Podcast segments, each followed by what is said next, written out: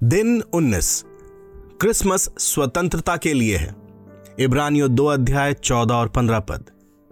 अतः जिस प्रकार बच्चे मांस और लहू में सहभागी हैं तो वो आप भी उसी प्रकार उनमें सहभागी हो गया, कि मृत्यु के द्वारा उसको, जिसे मृत्यु पर शक्ति मिली है, अर्थात शैतान को, शक्तिहीन कर दे और उन्हें छुड़ा ले जो मृत्यु के भय से जीवन भर दासत्व में पड़े थे। यीशु मनुष्य बन गया, क्योंकि ऐसे मनुष्य की मृत्यु की आवश्यकता थी जो एक मनुष्य से अधिक था। देह धारण परमेश्वर द्वारा स्वयं को मृत्यु दंड के लिए नियुक्त करना था। कृष्ण ने केवल मृत्यु का संकट ही नहीं उठाया, किंतु उसने मृत्यु का चुनाव किया। उसने उसे गले लगा लिया। ठीक यही वो कारण है जिसके लिए वो आया। सेवा कराने नहीं वरण सेवा करने और बहुतों की फिरौती के मूल्य में अपना प्राण देने। मरकुस दस अध्याय और उसका पैंतालीस पद। कोई आश्चर्य की बात नहीं है कि शैतान ने यीशु को जंगल में मत्ती चार अध्याय एक से ग्यारह पद और पत्रस के द्वारा मत्ती सोलह अध्याय इक्कीस से तेईस पद क्रूस से विमुख करने का प्रयास किया। क्रूस शैतान का विनाश था। यीशु ने उसे कैसे नाश किया? इब्रानियों दो चौदह कहता है कि शैतान को मृत्यु पर शक्ति मिली है। इसका अर्थ है कि शैतान के पास मृत्यु को भयावह बनाने की क्षमता है। मृत्यु पर शक्ति। वो शक्ति है जो मृत्यु के भय से मनुष्यों को बंधन में रखती है। यह मनुष्यों को पाप में बनाए रखने की शक्ति है, जिससे कि मृत्यु एक भयानक वास्तविकता के रूप में सामने आए। परंतु यीशु ने इस शक्ति को शैतान से छीन लिया। उसने उसको शक्तिहीन कर दिया। उसने हमारे लिए धार्मिकता का एक कवच बनाया जो शैतान के दोषारोपण से हमारी प्रतिरक्षा करता है। उसने ये कैसे किया?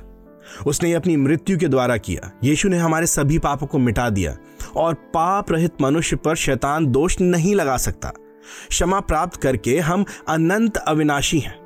शैतान की योजना थी कि वो स्वयं के न्यायालय में परमेश्वर के अनुयायियों पर परमेश्वर के दोष लगाने के द्वारा परमेश्वर के शासन को नष्ट करेगा।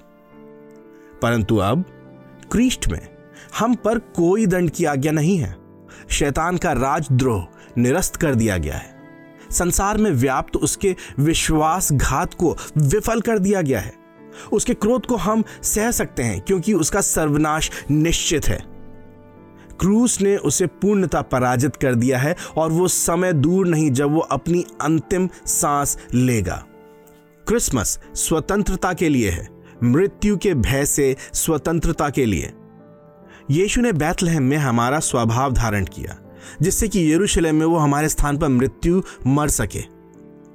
यह सब इसलिए कि आज हम अपने नगरों में निडर होकर रह सकें। हाँ निडर, क्योंकि यदि मेरे आनंद के विरोध में सबसे बड़ा संकट समाप्त हो चुका है तो मैं छोटे संकटों से क्यों विचलित हूँ? तो फिर आप वास्तव में कैसे कह सकते हैं? मैं मरने से नहीं डरता, परंतु मैं अपनी आजीविका खोने से डरता हूँ? नहीं नहीं, विचार कीजिए।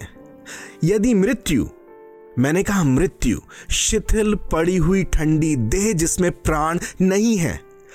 अब किसी भय का कारण नहीं है तो हम स्वतंत्र हैं, वास्तव में स्वतंत्र। अब हम क्रीस्ट के लिए और प्रेम के लिए इस पृथ्वी पर कोई भी जोखिम उठाने के लिए स्वतंत्र हैं। अब हम और अधिक चिंता के दास नहीं रहे। यदि पुत्र ने आपको स्वतंत्र कर दिया है तो आप सचमुच स्वतंत्र हो जाएँगे।